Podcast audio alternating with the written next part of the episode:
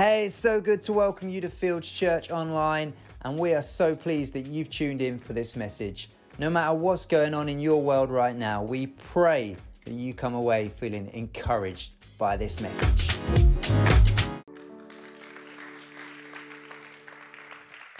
Just gonna um, invite Adrian up, um, who's gonna share the word with us this morning um, and encourage us. Just gonna pray for you, Adrian.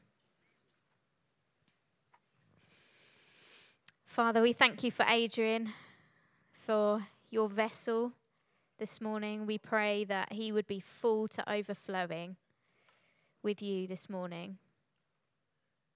Just help us to, to hear you through Adrian's words. We thank you for all of the preparation that he's been doing,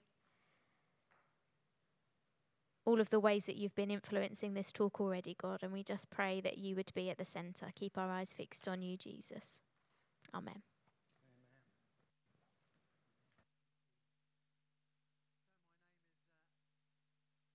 To Ursula. Ursula's just in the back uh, there, or just forward.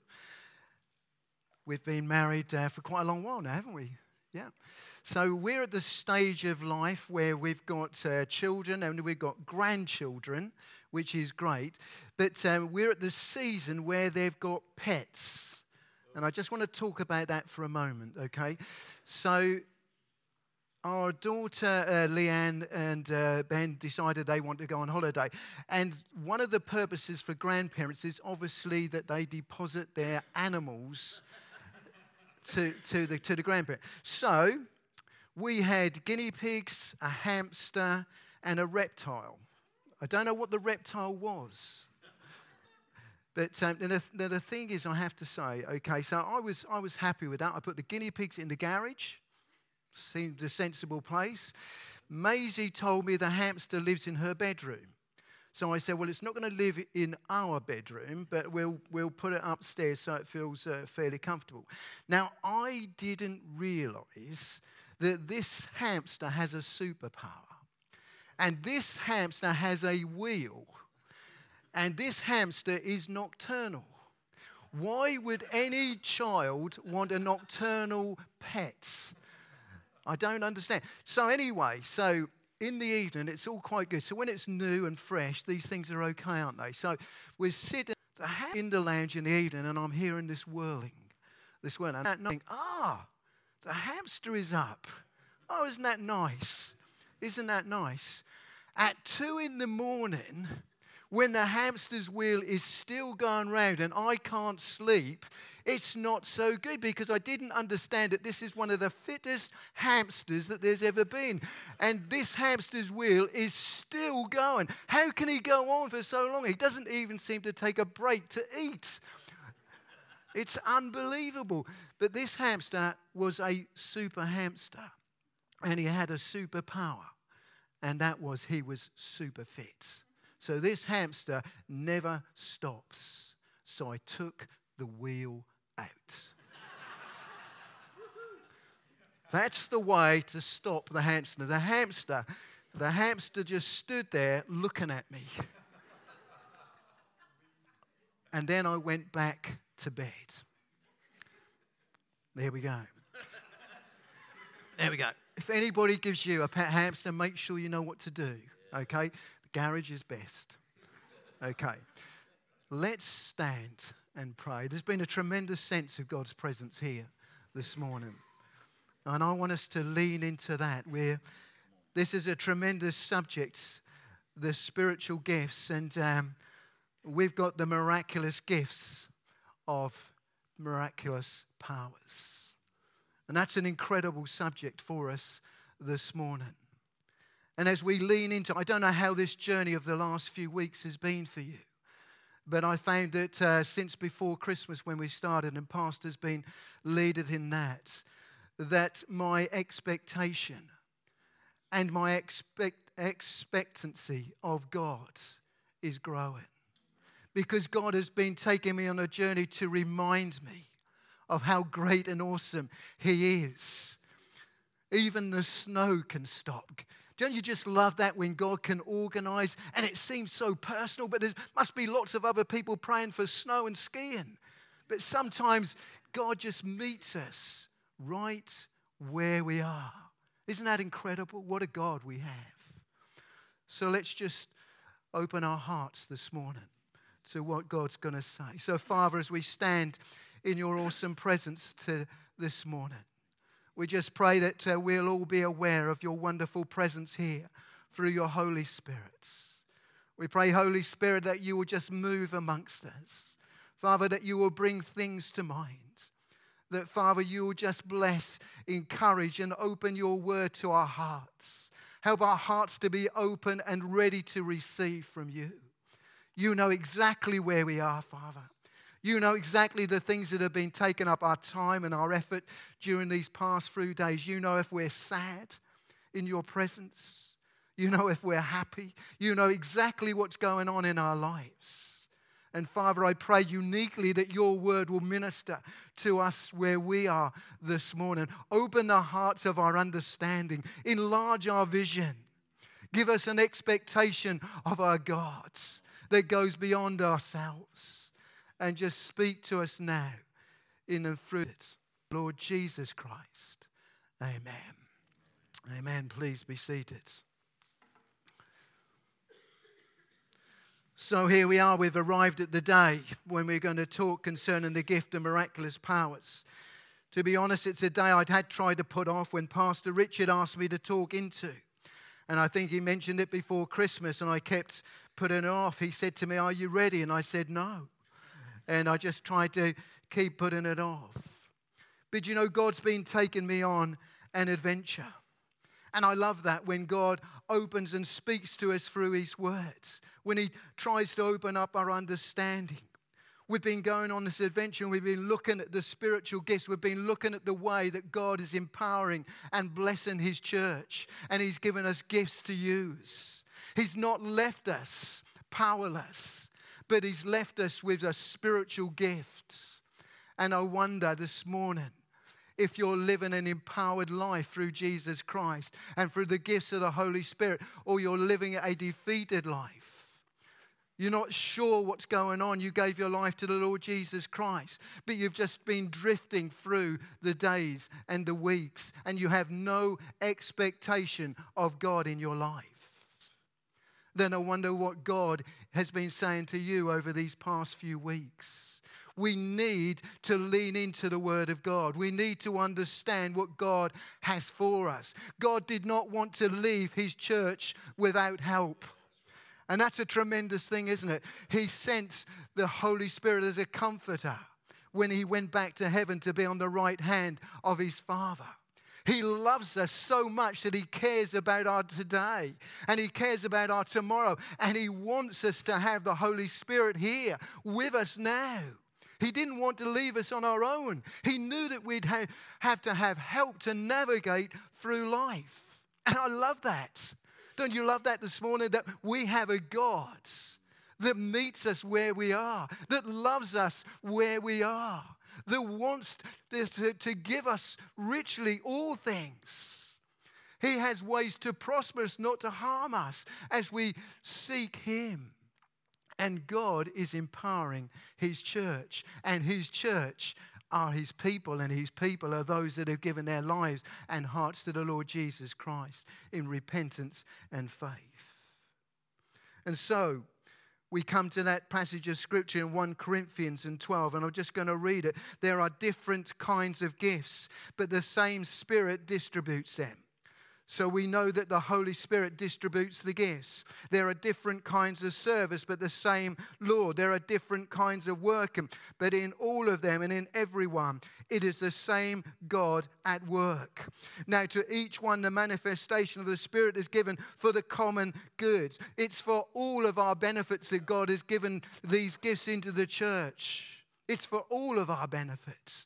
And you know, very sadly, I can remember many times in the past where the gifts have separated and divided his church. And that's not the way it should be because these gifts should unite his church, not divide his church.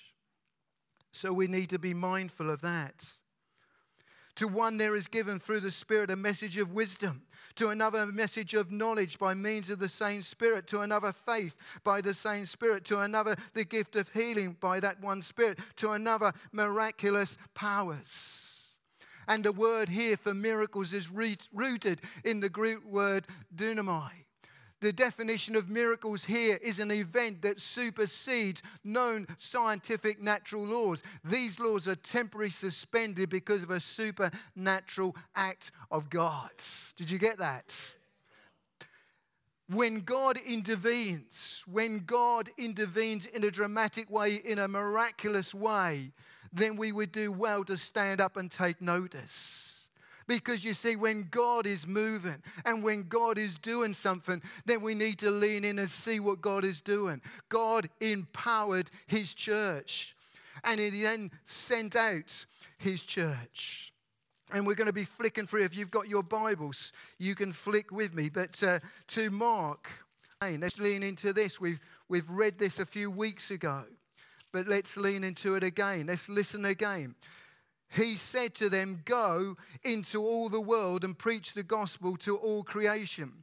Whoever believes and is baptized will be saved. Whoever does not believe will be condemned. And these signs will accompany those who believe. In my name, they will drive out demons. They will speak in new tongues. They will pick up snakes with their hands. And when they drink deadly poison, it will not hurt them. They will place their hands on people who are ill and they will get well. After the Lord Jesus had spoken to them, he was taken up into heaven and he sat at the right hand of God. Then the disciples went out and preached everywhere, and the Lord worked with them and confirmed his word by the signs that accompanied it. God wanted to empower his disciples, he wanted to empower his people. You see, when God's at work, people stand up and take notice. And when the word of God was spread, there were miracles and signs and miraculous things that were going on and happening as God leaned in. And the Holy Spirit wants to do incredible things. Now, I just want us to lean in and to look at a few passages. So, try and get your Bibles in front of you, and we're going to go through a few things quite quickly. Okay, Matthew and chapter 8. Matthew and chapter 8, verse 23. Listen to this. This is Jesus. Then he got into the boat and his disciples followed him. Suddenly, a furious storm came up on the lake so that the waves swept over the boat, but Jesus was sleeping. The disciples went and woke him, saying, Lord, save us, we're going to drown. He replied, You have little faith, why are you so afraid? Then he got up and rebuked the winds and the waves, and it was completely calm. Even then they said, What kind of man is this? Even the winds and the waves obey him. Why did they obey him? Because he was the creator. And all of creation has to bow at God's words. So when God says something, it changes. So when we have a God of creation, when we had a God who made the seas and formed the dry land. When God says the storm should end, the storm ends. The storm has to end when God says and speaks his word. And I want you to understand that this God is a God of the miraculous. He has almighty power. He has almighty power. There is nothing, nothing that our God cannot do. Matthew 14, 22. Listen to this. More 14 and 22. Immediately, Jesus made the disciples get into the boat and go on ahead of him to the other side while he dismissed the crowd. After he had dismissed them, he went up onto a mountainside by himself to pray. Later that night, he was there alone. Forgive me for speaking fast. And the boat was already a considerable forward from the land, buffeted by the waves because the wind was against them. Shortly before dawn, Jesus went out to them walking on the lake. Why? It was the quickest way to go. He could do it. He could do it. Why did, why did he do it? Because he can. Hey, isn't that amazing? So he just walked on the water because he's God. It's incredible, isn't it? Even the water. So he can change the rule. You're not supposed to do it. It's not a normal thing. So if you go to the river or you go to Felixstowe and you start to walk on the water, I would probably be surprised if the water held your weight because it's not supposed to. But you see, God, Jesus Christ changed the rules. And in that moment, he wanted to walk over the, over the Sea of Galilee. And he could do it because he's almighty. And because he has the miraculous power, he can do anything. So he's opening up our minds. He's opening the disciples' minds to the miraculous. He's opening up their hearts to see and to get a glimpse of what God can do. Is your God too small? Is your God too small? Has he, is he powerless? Do you believe that faith can move a mountain? Do you really?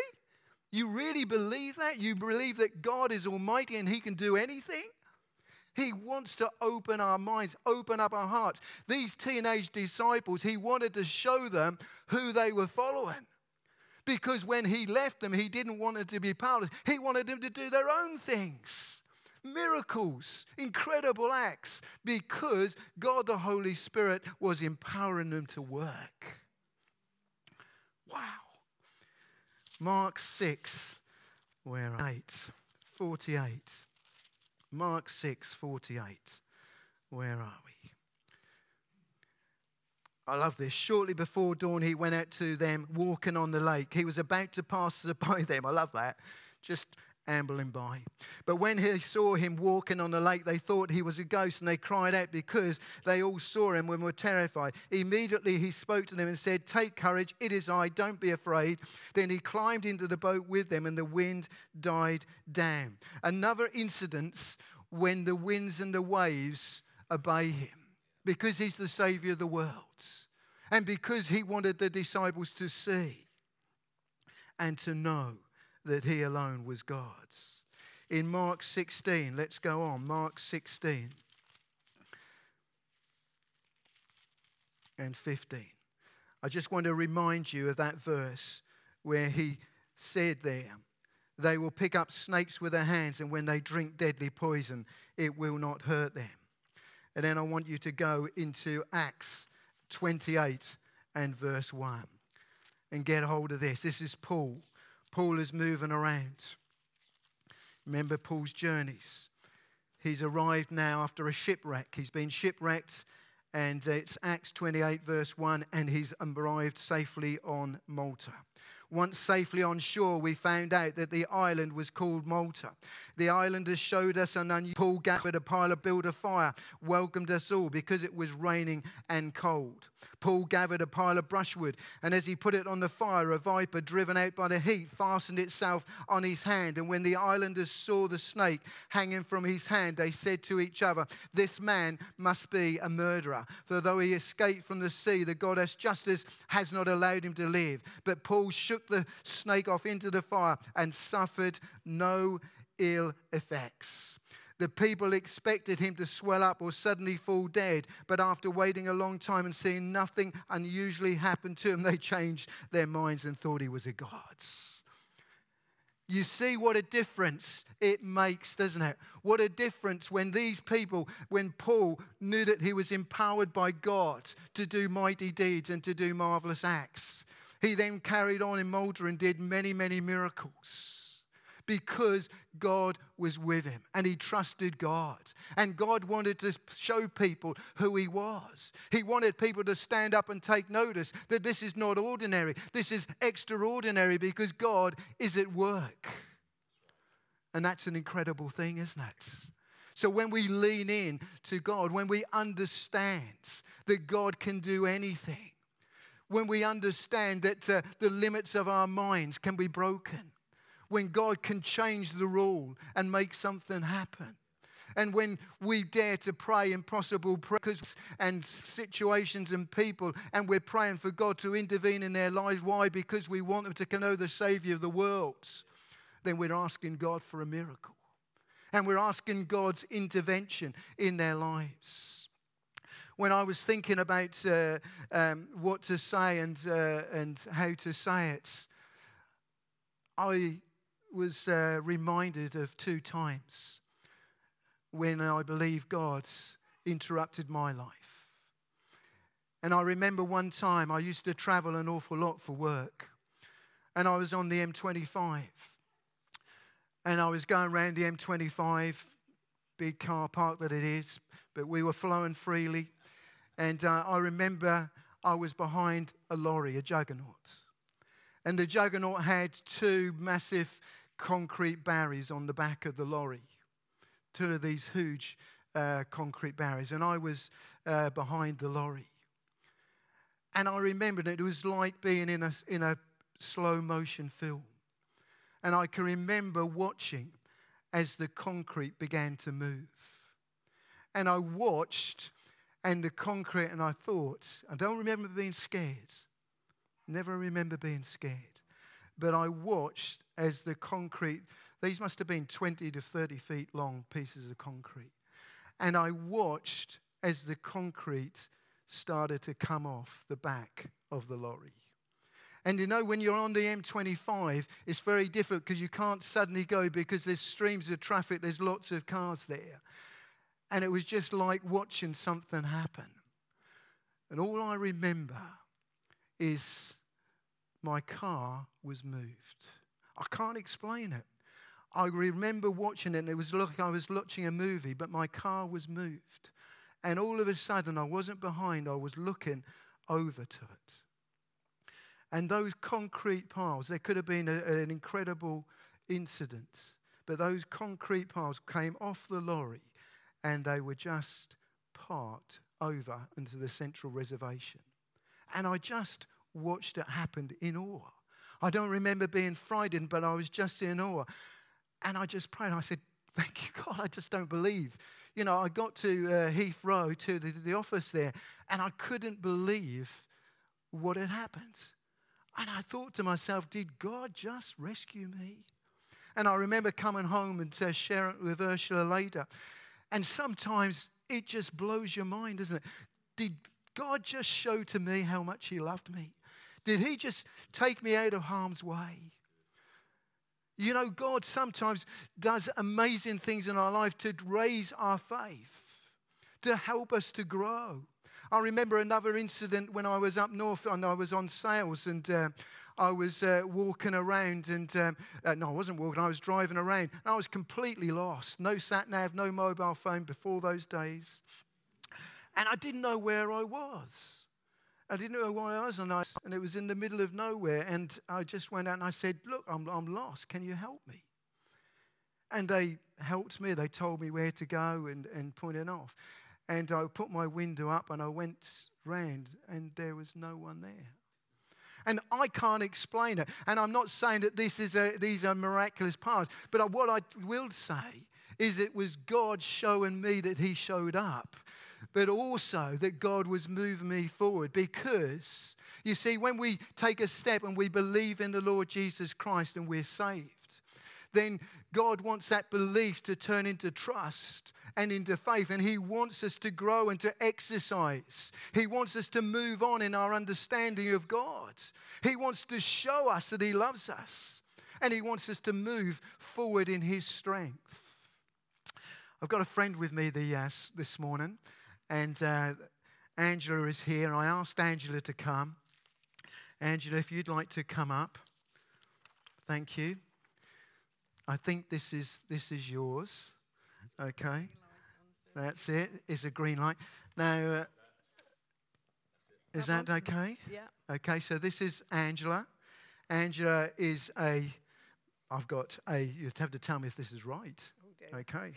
So, Angela is the author of The Endless Adventure. And um, she is also the uh, uh, wife of Stephen, and uh, grateful for Stephen coming here uh, this morning. She's a mum, a foster mum. And more than that, you're a Christian and you're a follower of Jesus Christ. Definitely. Excellent. Yeah. Excellent. Well, it's really good to have you here with us, uh, Angela. Now, I've read Angela books and I've seen and Angela's thought it told me of instances where she's seen incredible things. And I thought it would be good for us to lean into parts of Angela's story this morning because it's quite incredible what God has done and is doing. So, Angela, You, you, you can just introduce yourself in any way you'd like, but tell us more. Why are you following Jesus Christ anyway? How long have you been a Christian? Well, I was thinking about that. I mean, I must have been a, become a Christian when I was about 17, but I'm not going to tell you my age because then you'll know. a lady doesn't do that. I mean, but um, I was brought up in a non Christian home. I had no Christian teaching. Uh, for, I mean, I'm going to talk quick like Adrian did because otherwise, you know. but I had no Christian teaching at all. Um, so therefore, you know, God had to get through to me some road. And every Sunday, a big drum used to march up and down our street, followed by the Girls' Brigade. And um, I thought, I, I want to play that. And so I found somebody. I was a bit of a thug. I wasn't a nice person to know. Um, my main occupation was doing judo and martial arts and all of that sort of stuff. Um, but the woman said, You've got to go to Sunday school if you want to play this bass drum. Sunday, school. well, I weren't going to be put off with that, so I went to Sunday school and I met this Sunday school teacher. I then had an accident um, when I was doing judo, and the, the only thing I remember was lying in a bed and the Sunday school teacher being there and saying, You've got a choice, follow Jesus. You know, we don't know whether you're going to live or die. I mean, I mean, I wasn't very sympathetic, really, but I mean, yeah. But it did make me think, and I did make that decision, you know, and I lived, you know, and I didn't live to regret it, yeah. Very good. So in 1977, Angela, you sang a hymn, Take My Life and Let It Be. Take my hands, take my voice. And uh, you write at the beginning of this, of your story, on the 6th of April 1977, I sang this hymn as a prayer to God, and I meant every word. I had only been a Christian for three years, and yet I knew that there were areas in my life that were inconsistent. God was challenging me and was pointing out that He wanted to do things, He wanted me to do things my way, but He wanted me to obey and follow Him whatever the cost. On that particular evening, I decided I wanted God's way and not my own. And I wanted God to take over all my life completely. That very same night, my dad died suddenly after suffering a heart attack. And have you ever regretted making that decision to follow Jesus Christ? I've, I've never regretted it. I mean, as I say, it was strange circumstances. Um, you know, but that, perhaps that was the only way that God could get, get hold of me, you know. I mean, and God wasn't responsible for my dad dying. You know, he knew that was happening, you know, because he knows beforehand what's going to happen. And, um, you know, that didn't phase me at all, you know. I mean, and, you know, I, God's good, Excellent. you know. I mean, and he became a father to me, you know, and that's how I sort of relate to him, really, you know. Excellent. Okay, so we're going to uh, go forward a little bit. Now, God put Peru on your heart, and you went to Peru. I, I, I did. I mean, but it was in a very strange way, um, as, as it usually is with me. Um, I, I, was going to a, a, Christian thing, and they gave me a magazine. Uh, at the time, it was called Buzz Christian Magazine. I can't say that word because I come from Stoke-on-Trent. And um, I opened the page, and there was an advert. We were looking for people to go to Peru, and I thought, oh, that's interesting. And God says, well, go then. That was it, yeah. you know, I mean, I was nursing at the time. You know, I'd got a job. Um, I thought I was, you know, I'll be good. I'll go out with a nice missionary society, get it all sorted. But not, no, God said, go on the 1st of May. Um, he says, and give your money away and I'll provide you with the money to go. And um, there we are. So that's what I did. Wow, wow. 1984, Nazca. Right, okay. This chapter is called Marriage or Murder. so it says many things happened during the following week. Would you like to tell us uh, one of those instances? Um, right, okay you've got to understand in the context of where we are. Peru was in the middle of a war. Um, it was lawless. Um, Christians, politicians, everybody were disappearing. Um, I mean, it was like being in the Wild West. I mean, and I'm not putting that on in any way, shape, or form. Um, but one night, I was in, I'm going to say a hotel, but I please do not think it was a mud hut. Um, you know, with a bed in. That was, that was about as far as it goes, with a lock on the door and no windows. Um, so, so I was in there, and I'm very good at going to sleep. Just close my eyes and I'm gone. But this night, I could, I could see a picture um, in my mind, and I could see a, man, it was dark, and I could see this man rocking on a rocking chair. And he turned round and he faced me, and his face was a bit like a skeleton. And God said to me, Get up, get up, and rebuke it at death. And I thought to myself, do you know what? Yeah, I mean, this is where I'm saying I'm not always obedient. I thought, do you know what? I don't think so. I, th- I, I thought, oh, know, there's a, you know, loads of cockroaches. I've got a cockroach carpet because once the lights go out, you know, they like and I thought, no, I don't fancy that. And I turned over and went to sleep. Next morning, I'd forgotten about it. You know, and I think there's two things there's hearing, there's hearing God and there's obeying. And I think both of them are extremely important. So, having heard and disobeyed, I was, was at a lot of a disadvantage. So, I ended up going out and getting poisoned. Now, I was so ill that I came back, locked myself in a room for I don't know how many days. Um, I, I, mean, I don't, you know, I had one of those strange near death experiences at one point, but I won't go into that because that's something completely different. Um, but at one point, I, I sort of came to because I wasn't sort of, I was delirious and everything. And, and God said to me, Look, I told you to get up and rebuke death. You know, either get up and do it or die. I thought, well, if you're giving them options, you better. it's not. you know, you better get up and do it. So uh, basically, that's what I did. And from that point, I got better. I did find out it was a local, um, what they called a mad, mad thief, uh, a retata. Um, oh, I can't think of the words in Spanish now, but they said he was a mad thief and he decided to poison people. He'd already killed an Israeli and a German. Um, you know, I mean, and they were all very interested in why I'd survived, but there we go. Excellent. Well, it's good you did survive, isn't it? So, it is, yes. Okay, so move us on. We're going at 1986. You're on a bus trip. Uh, I am on a bus trip. Um, I had learnt my lesson. Obedience is extremely important you know, especially when you're in the Wild West or Wild Peru. And um, I'd, I'd, got, I'd got uh, into a bus. Um, for, for the sake of time, I'm going to have to say, a man was trying to strangle me. I had to cast a demon out of him. Yeah, it's the first time I ever have. You know, I mean, then he tried to strangle the driver and got off.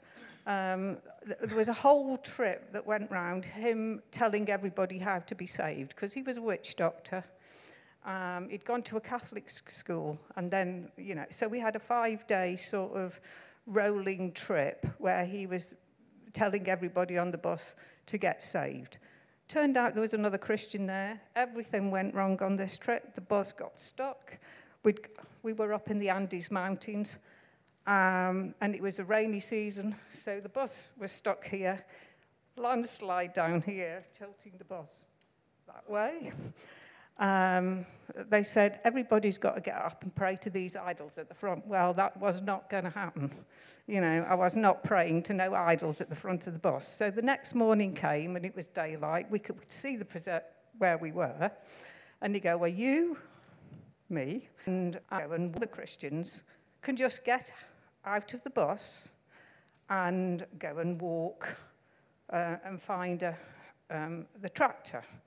You know, it was high altitude, you know, and people like moi, you know, hadn't got the lung capacity of a Peruvian, um, was forced out this bus at gunpoint. I mean, if you think I'd got an option, that wasn't, that wasn't where we were going. And had to sort of um, travel for umpteen days to go and find a, a tractor to send back, and then that dug the bus out, and the bus came round. Um, one last little bit to this story, Adrian. At some point in time, we just got to a point, and um, a big lorry overtook us. You know, I mean, how it dared, I don't know, because it was like mountain road and whatever. It went round this corner, and the whole road collapsed underneath it. Um, so we then had to wait for the um, thing to come back round. And yeah, but anyway, I'll stop, no, so, I'll stop rambling. So, so in your book, you said, I did not experience any altitude sickness. No. And the air was thin, and the other Peruvians were finding it difficult. God gave me supernatural power, which enabled me to walk all those miles in the heat without feeling any effect. Yeah. I mean, so, I mean it, was, it was hot in the day, baking hot, and minus 20 at night. Yeah. Wow. So you knew what it was to totally rely upon God. Well, yeah. In, yeah. when there's nobody else there, I, I, think that's. So when the, the rabid dogs, and uh, I think you were poisoned again? I was poisoned, but I had learned my lesson. Okay. So uh, this time, I'd woke up and I felt really anxious, and I was in a place called Puno. Um, and I just couldn't shake this sort of anxious feeling. And I said to God, Well, what is it? And He says, Satan's laid a trap for you. I thought, Oh, goody. That's great, isn't it, really? You know. Um, so I went out and I stopped and I had a cup of tea. Well, not, not like we would think a cup of tea, but I had a cup of tea. And then I was aware that these two men were following me around. So, followed me around all morning. And they go, Are you all right? Yeah. And I thought, something wrong here. So after about, you know, a couple of hours, I stopped. I said, look, what's going on? And they said, um, well, we've just given you enough cocaine to lay an elephant out, and you're still wandering around. We are wondering what's happening. Mm-hmm. You know, and so they shall be poisoned, but they will feel no effect. Yeah. So, you know, I had a really long talk to him, as I did with all the other ratitos that were around. That's the word I wanted the first time. Yeah, ratty ratitos that were about. And um, it felt just, um, it was just a, an amazing time, really. The, the, following day, I still felt anxious, so I thought, oh, something else is on the road. Um, and I was reading. This is reason, one of the reasons I've got the piece of paper, because I can't remember. I mean, and taste and see that the Lord is good was also in this song, because it's Psalm 34. I thought I'll learn Psalm 34 by heart. And I was going along in my little world of my own, and I was going, oh, Bless the Lord at all times. His praise shall continue. My life makes its boast in the Lord. Let the humble be glad. Oh, magnify the Lord with me, and let us exalt his name forever. I sought the Lord, and he heard me, and he delivered me from all my fears. And then I got to this verse. Well, I hadn't quite got to this verse because I got stopped at this point because I was surrounded by rabid dogs with sh- Peruvians shooting at them. And I thought, oh, you know. I mean, and they were here. And I thought, whatever am I going to do?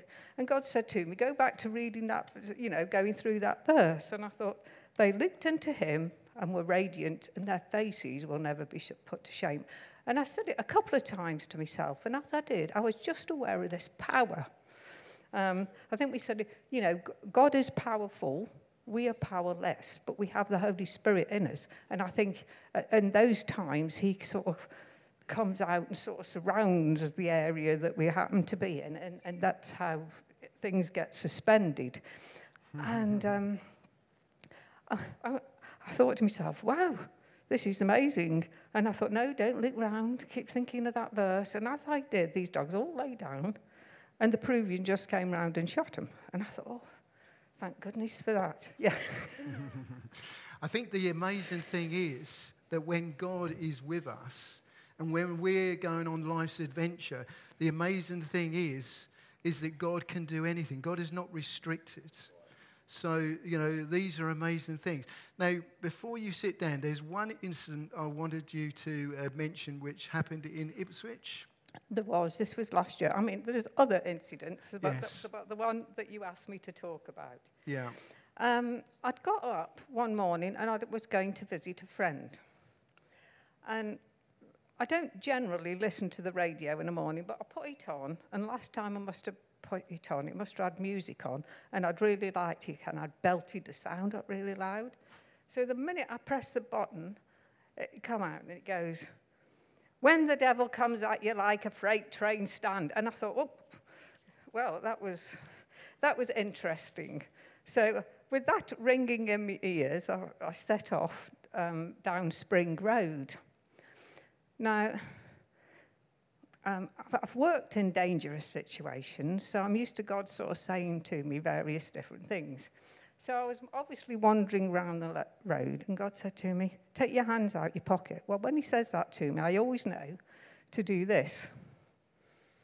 Because it usually meant somebody was coming after me, and I'd got to sort of just protect myself. From behind me was now standing this far from my nose. I mean, the words he was coming out with was horrendous. He was spitting it all over me saying I was walking on his pavement and the pavement was on fire and I couldn't have it and all this, that, the other. He'd got um, an afro that was out here and grey. He, w- he was dribbling.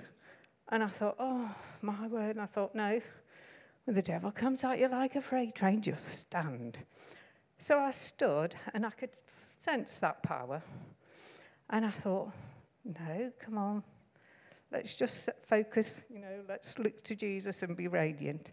And as I got to that point, this motorbike come up on the other side of the road and he stopped.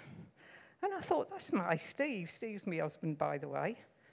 And I thought, it's got Steve. I can see Nitro written at the back of his helmet. I could see his little scooter. And I thought, mm, that is my Steve. And then I thought, no, it's not. But I'll go into that in a minute. And the man just got off his motorbike, stood there like this. I thought, no, that's not my Steve. And he wrote, he just watched. I was standing, I was staying calm. The man was doing whatever the man was doing. And eventually, he stopped after about five minutes, turned around and walked off. And the man on the motorbike got back on the motorbike and sort of followed him up the road. Now, I could see a lady standing at the bus stop, and I could see him edging towards her, making all this noise. And I thought, oh, I better jog up there. I'm not very quick at jogging. So I got up there, and um, the man on the motorbike was here, and the bloke was, but the bloke wouldn't cross the road. So I said, oh. And then he went off up the road again. And I said, oh, thank goodness that man was there on a motorbike to this woman. She goes, what man on a motorbike? what man on a motorbike? I think she, I'm thinking now she thinks I'm as mad as the bloke that was actually whatever. But, you know, it, it was one of those cases where God moved in. I mean, it wasn't my husband because a week before, on exactly the same road, some lady had run him off the motorbike and it was a write off and smashed his helmet. So. Excellent. Thank you, Angela, for sharing. All right, let's uh, thank Angela for sharing. I think, um, yeah, yeah. I think the amazing thing is when God wants to expand our minds and hearts to what He can do. Because this is the spiritual realm that we're talking about. So we are in a battlefield. And a lot of the songs that we've been singing into talk about the battle that we're in. And God has empowered His church. And He's given us gifts. He's also given us armor. So He's equipping us to face the battle and to go on the adventure that God uniquely gives to each one of us. But you know, the uh, thinking about these things and uh, thinking about a lot of Angela's story, the uh, thing that the verse that comes, comes to me is this. In Galatians in chapter 5 and verse 25, it says this Since we live by the spirits, let us keep in step with the spirits. You see, we all live different lives. We all have a different group of people that are around us. God uniquely places into different situations. But we all live by the Spirit of God if we've given our lives and hearts to Him. And the thing is, people say to me, How do I know? How do I know if I've got a gift? How do I know when I should exercise this or when I should say something? It's by because we need to live in step with the Holy Spirit. The closer we live to God, the closer that we live to God, the more that we are in relationship to Him, we will know that little nudge, that voice saying, Speak now, stand tall. As Angela said, you know, put your be on be on guard, be ready. Whatever it is God wants to say to you, if we're close to Him, then we'll hear His voice.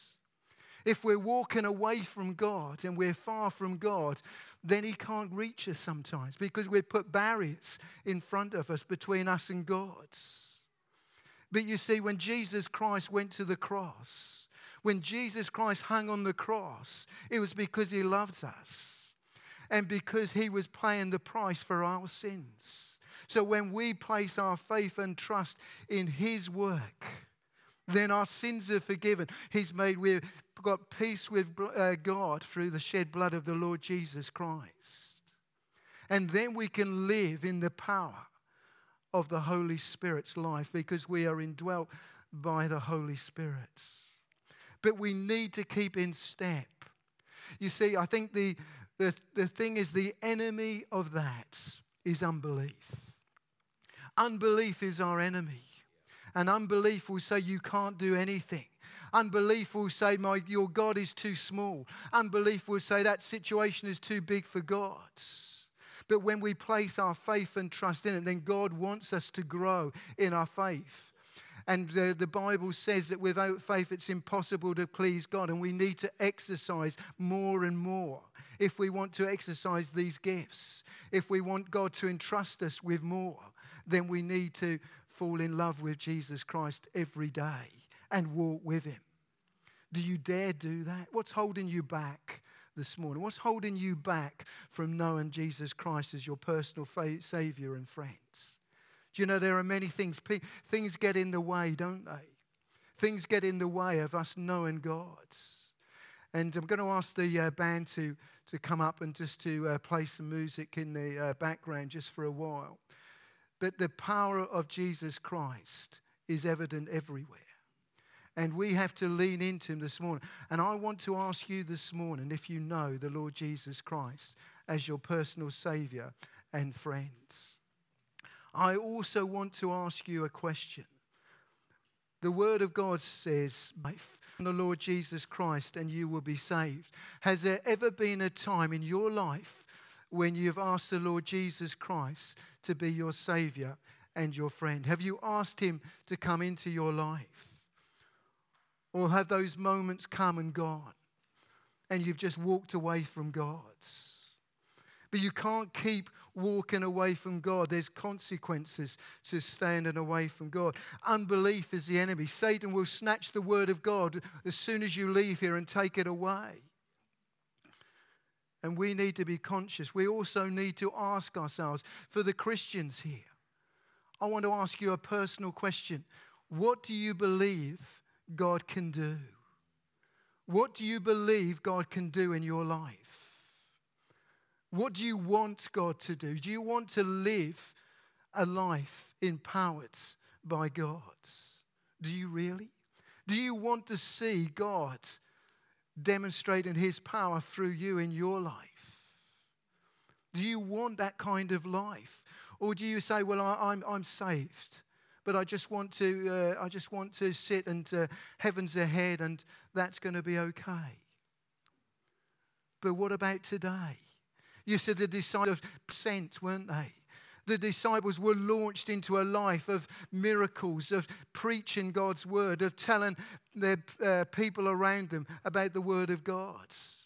And we can do the same. We have family, we have different people that come into our sphere of influence, and we too can talk to them about the Lord Jesus Christ. All of these things. But every day that we wake up and every morning that we step out, we make a decision what we're going to do.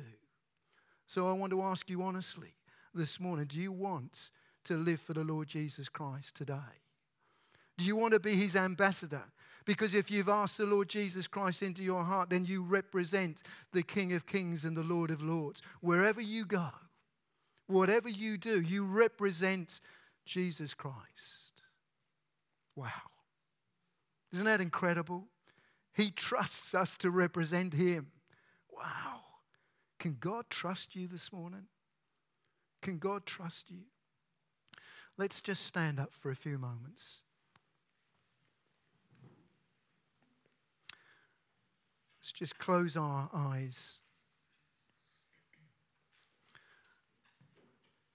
I don't know exactly where you are in your life at the moment. I don't know the things that are weighing heavily on you, maybe. Different things going on that are troubling you. But I know that Jesus Christ loves you because he went to the cross and he died for you.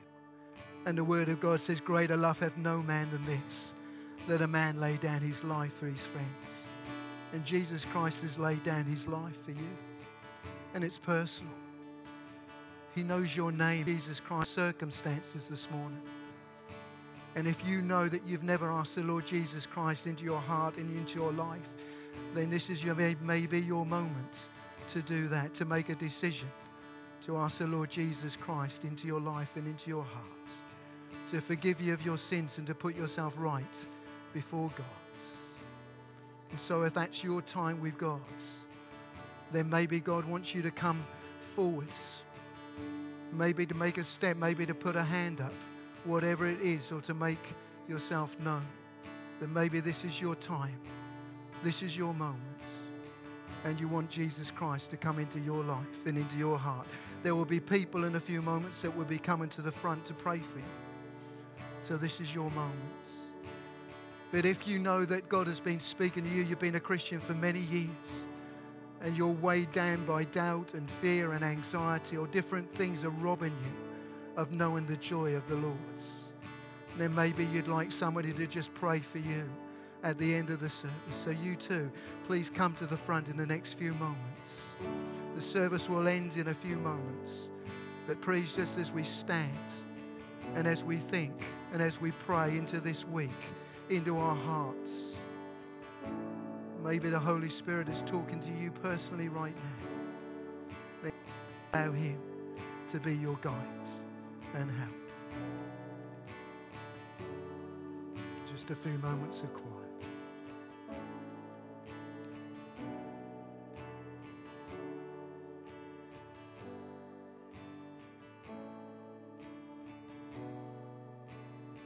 So, Father, I thank you for this time that we've been able to gather. I thank you for enlarging in our minds and our hearts into the, the marvelous things that you can do, the gift of miraculous powers what you can do through us, and you want to use us. Father, how wonderful that is. And Father, I just pray for anyone here who is anxious or just troubled by the way. Maybe they've never asked you into their lives and into their hearts. Father, I pray that today, this morning, they'll do that and they'll come to you. And I pray equally, if there's anything that we need to put right this morning, or something that we need to pray for, then, Father, I pray that you'll give us the courage to be able to come forward for prayer.